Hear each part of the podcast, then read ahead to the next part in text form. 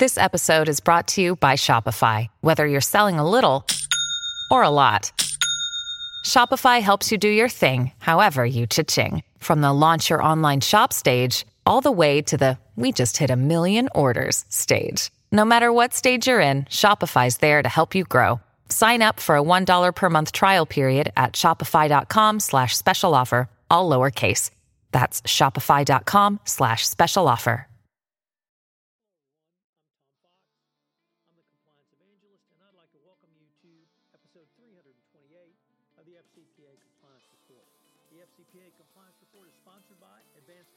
Solutions, one stop shop for all compliance related services. Today I have with me Chris McKnett. Chris is the Vice President of uh, ESG or Environmental, Social, and Governance at State Street Global Advisors. And he's here to talk to us today about the recently released State Street ESG Institutional Investor Survey. This really has a lot of interesting uh, issues and intersections with the compliance space. So I wanted to visit with uh, Chris about the reasons behind the survey, the survey's key findings, how companies can adopt an ESG approach, the challenges to ado- adoption, what ESG pathways look like and how they're evolving, and why accelerating ESG is so important for corporate per- performance. This is Tom Fox. I'd like to thank you for listening to this episode of the FCPA Compliance Report. Hello, everyone. This is Tom Fox, and I'd like to welcome you back for another episode of the FCPA Compliance Report. Today, I have with me Chris McKnett. Chris is with State Street Global Advisors, who recently re- released the ESG institutional, excuse me, institutional investor survey, and we're going to visit about this today because it has uh, it was really interesting uh, survey. It has a lot of implications for not only ESG but really in the broader compliance and ethics space that we're going to visit about. So, uh, Chris, with that somewhat long-winded introduction, thank you so much for coming on the podcast and welcome. You're welcome. It's a pleasure to be here. So, could uh, you tell the audience uh, who or what is State Street Global Advisors and what is your role with them? Yeah, absolutely. Uh, State Street Global Advisors is the investment management arm of State Street Corporation, which is really one of the largest financial services firms uh, in the world. And we're typically uh, managing investment assets for institutional clients across a, a whole spectrum of different client types, ranging from foundations and endowments all the way up to central banks or, or sovereign wealth funds. Um, many of you may know us perhaps a little bit better from our brand of ETFs or exchange traded funds, which go by the name Spider. We actually created the very first ETF. Uh, we're very proud of that. Um, so that's a little bit about State Street Global Advisors. We're the investment management arm of State Street again. My role, I'm the head of the ESG business group at uh, State Street Global Advisors, or SSGA for short. So what that means is that I've got the the, the really exciting uh, role of um, working with our clients uh, and really um, working with them and on their behalf to uh, help them invest responsibly to enable economic prosperity and advance social progress, whatever that may mean. So for some clients, if they're an endowment or a foundation, they're really trying to fund breakthrough innovations. If it's a pension fund, they're really looking to provide uh, and manage assets to provide uh, retirement benefits so their, their retirees can retire with dignity. And uh, fortunate to say that a lot of our clients are also looking to combine those goals with, uh, with ESG or sustainability objectives. So I've got the fun role of working with them and my counterparts here at SSGA to, to help them do that. Well, Chris, the reason I think your role and SSG's role is so important and why I really uh, appreciate not only what you guys do, but uh, the willingness to talk about it is I think if we're going to have real change in a corporate America, it's going to be, become come from folks like you, uh, companies like uh, SSGA, and your investor class who really want to impact change. And uh, here we're going to talk about sustainability and ESG, but it's in a, a, a, variety of issues. You touched on just a few, but I really applaud you guys for going out there and help, helping corporations understand there are different ways to look at things, and there's certainly different ways uh, to do things, which uh, I would agree that, or at least I would argue, they're they're better. So, with that, uh, could you maybe tell us a little bit about the uh, institutional survey? Uh, what was the thought behind it, and uh, what do you think it brings information to the table? Yeah, I'm happy to do that. So, this was a broad global survey that um, we released um, last month, and it comprised uh, responses from more than 475 institutional investors around the world. So, really nice uh, representation of, of investors uh, in terms of regions and different type, types of investors as well. Uh, and it really zeroed in on uh, ESG investing, and in particular, what ESG uh, investing means to them and their own strategies and their goals. What are the what's their experience been? what are the opportunities that they're exploring, uh, and as importantly, what are some of the, the challenges that we're trying to deal with uh, that we could perhaps help them with.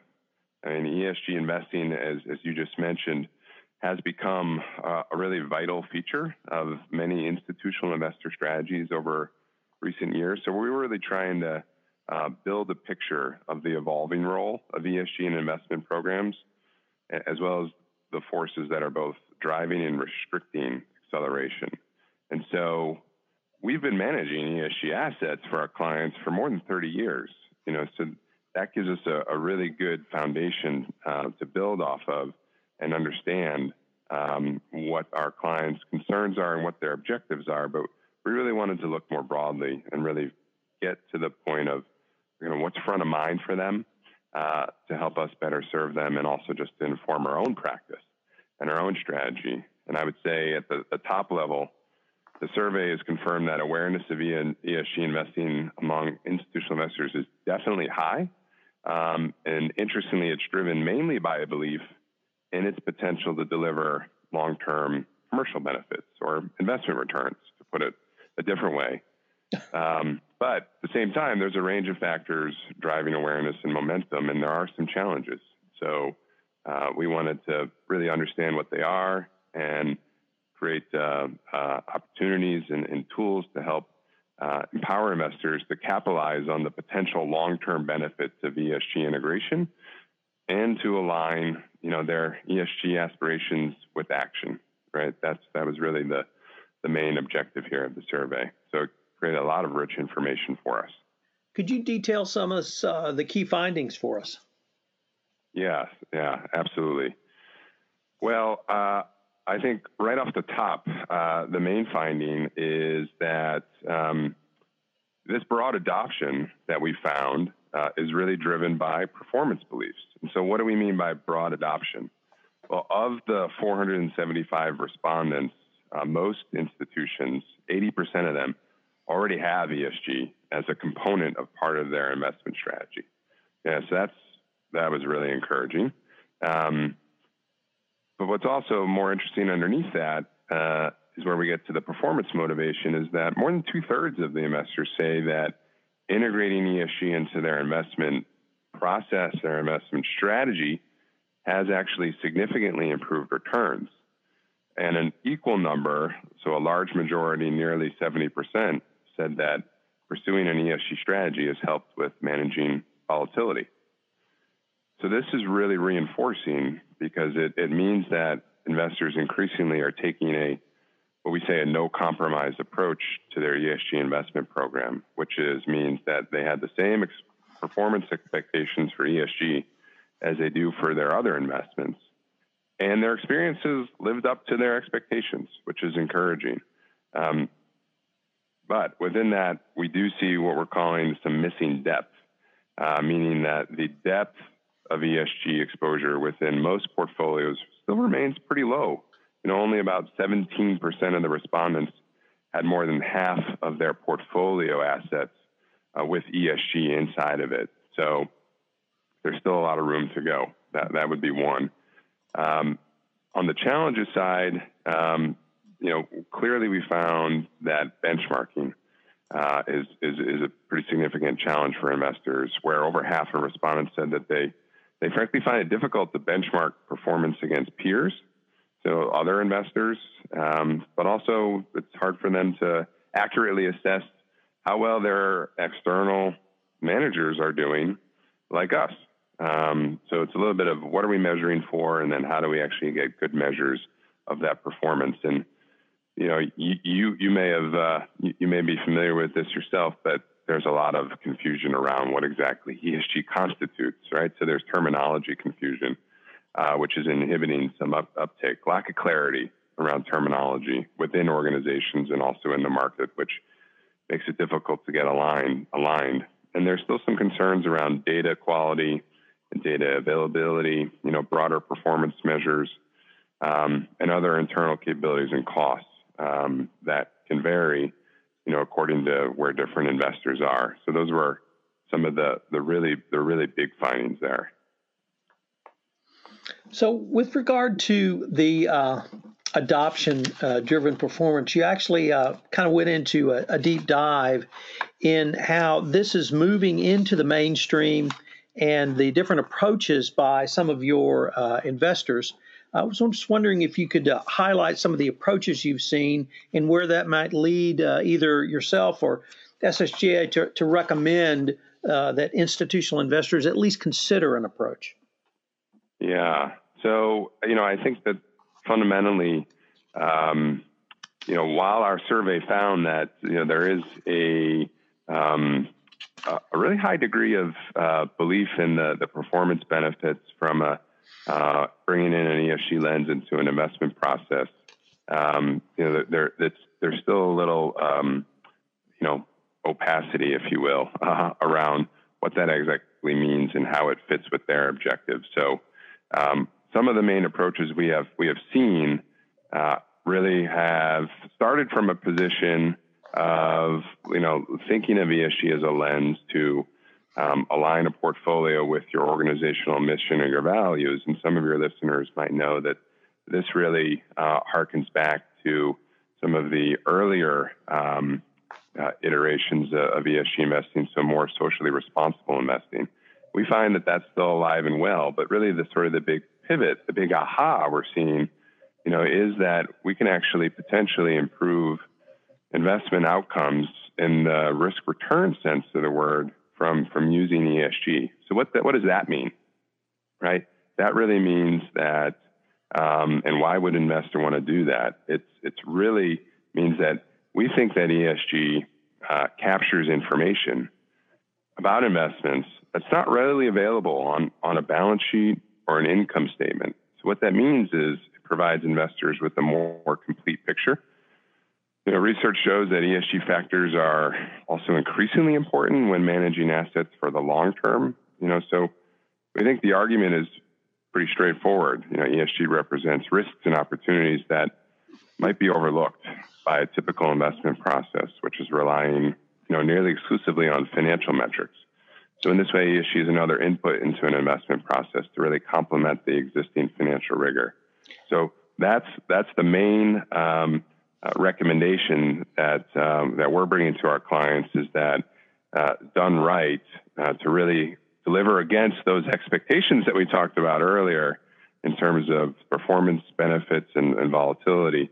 ESG should really be integrated more deeply, especially when we think about how many how many investors in the survey said that they're satisfied uh, that it's been helpful to returns, but still it's a minority of the investment portfolio. So that tells us that we think investors are not capturing the full benefits. And so we really think that this should be uh, scaled across on investors' um, portfolio more broadly in a more integrated way. And I really appreciated uh, in uh, your point on ambition to action with the evolving ESG culture, you really talked about the importance of education and the importance of stakeholders having those types of conversations uh, with boards or with the appropriate uh, decision makers at at the companies to really communicate that benefit. Is that a conversation that either uh, companies are, are more willing to hear, or these types of conversations are more ongoing than than before? There's no doubt about that. Um, that that is one thing that that also came through in in the survey is that um, a lot of investors you know, nearly 80% of them recognize the value of engaging with companies in which they invest. Um, but there's a sense that some of them may be trying to do too much with too few resources. You know, that is a very intensive activity. Um, and, and, that's something that we really think that investors, um, you know, ought to think about how they can, um, you know, partner with their investment manager to do that, or partner with other investors to do that. You know, for our own um, for our own business, um, you know, we, we, absolutely think that, um, uh, especially now, right, in a in an age of really rapid technological change, um, and also in a in an age of the pro sustainability consumer, that companies really need to articulate their strategies around good corporate governance in areas like talent development or innovation and sustainability because it really helps them remain viable and competitive and maintain credibility among investors. And the good news is, is that more and more companies already understand this. And so not only do we find that more of the companies in which we invest on behalf of our clients are willing to have that conversation and very interested in what we have to say, because we are a very long term investor uh, by virtue, in particular, of most of our assets being invested in index strategies. So we own a great deal of companies for the very long term. Companies are very willing to have that conversation, and often you know, they're now doing outreach on their sustainability strategy and coming to us, coming to other investors, and seeking that kind of partnership. You know that that is absolutely something that um, we've seen happen and unfold, and we expect to happen. And we think that that's that's good for companies and that's good for investors. So I wanted to ask you specifically about the ESG partnerships because I was very fascinated by that. Did I understand that the partnership could include a group of investors or multiple investors working together with someone like SSGA to talk to a group of companies, or is it something different? No, it could very much um, mean that. Um, you know, so if you think about, there are already um, many of your investors may know this. There are already a number of industry organizations where um, corporate governance um, or ESG more broadly is really a central part of that that um, that mission uh, and that objective. And so I'm thinking of entities um, like the Principles for Responsible Investment, which is a UN supported initiative, which is a framework for uh, investors to incorporate ESG into their investment thinking, of which this kind of engagement activity, um, so proxy voting and engagement with issuers is a uh, foundational principle of that. I'm also thinking of entities like, for example, the Council for Institutional Investors, which are bringing investors together and also um, unifying that voice with issuers, with investee companies. And we also, yes, we, we do um, talk to our clients very often.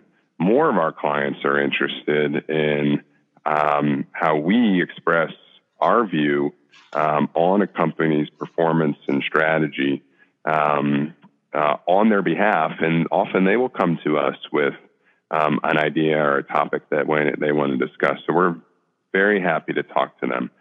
I would also say that another example is, um, you know, we were one of the the founding uh, members of something called the Investor Stewardship Group uh, earlier this year, which brought together uh, a group of, uh, of, of investors to really um, align around a set of common sense uh, corporate governance principles um, as a form of a corporate governance code for U.S. investors. And we really think that whilst there's been a great deal of you know activity in general around uh, corporate governance and that um, dialogue and that interaction between the owners of the company um, and the companies themselves, there's still need for more alignment, and that's what we were getting at with that partnership structure. I think you know there's there's multiple pathways uh, for for that to happen, but we do think that that's a way to get to get more clarity and to get um, you know from and make that pivot from aspiration to action.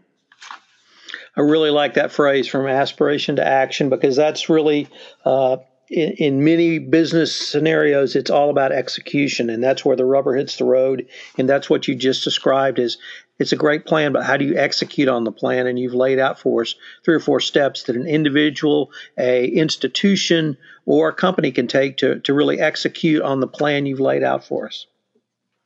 Yeah, well, I, I, we would agree, um, and we would also say that you know this is important to do, um, not just for um, you know the performance benefits of it, you know, from an investment point of view, uh, but also you know I would agree with some of your your opening comments that you know if, if we can also in the process foster a longer term mindset um, and you know create better investment practices, uh, both you know within companies and on the hands of investors, then I think we can get a little bit closer towards true sustainability and a sustainable economy, and that means financially, but also environmentally and socially as well, right? And we think that that's in the best interest of investors and that's what we're working for.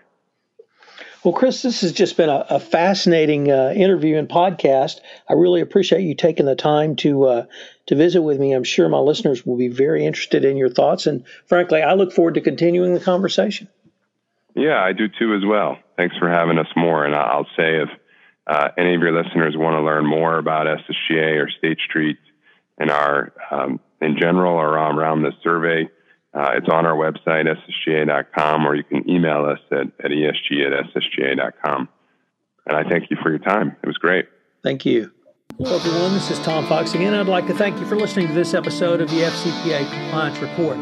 If you have any questions that uh, you'd like to pose to me for a mailbag episode, please email them to me at tfox at tfoxlaw.com. Also, if you've listened to this podcast on iTunes, I would greatly appreciate it if you would rate us as it would help in our rankings and help get the word out about the FCPA compliance report, the oldest compliance report in the compliance space. This is Tom Fox. Thank you very much for listening, and I hope you will join me again for the FCPA compliance report. This podcast is a part of the C Suite Radio Network. For more top business podcasts, visit c-suiteradio.com.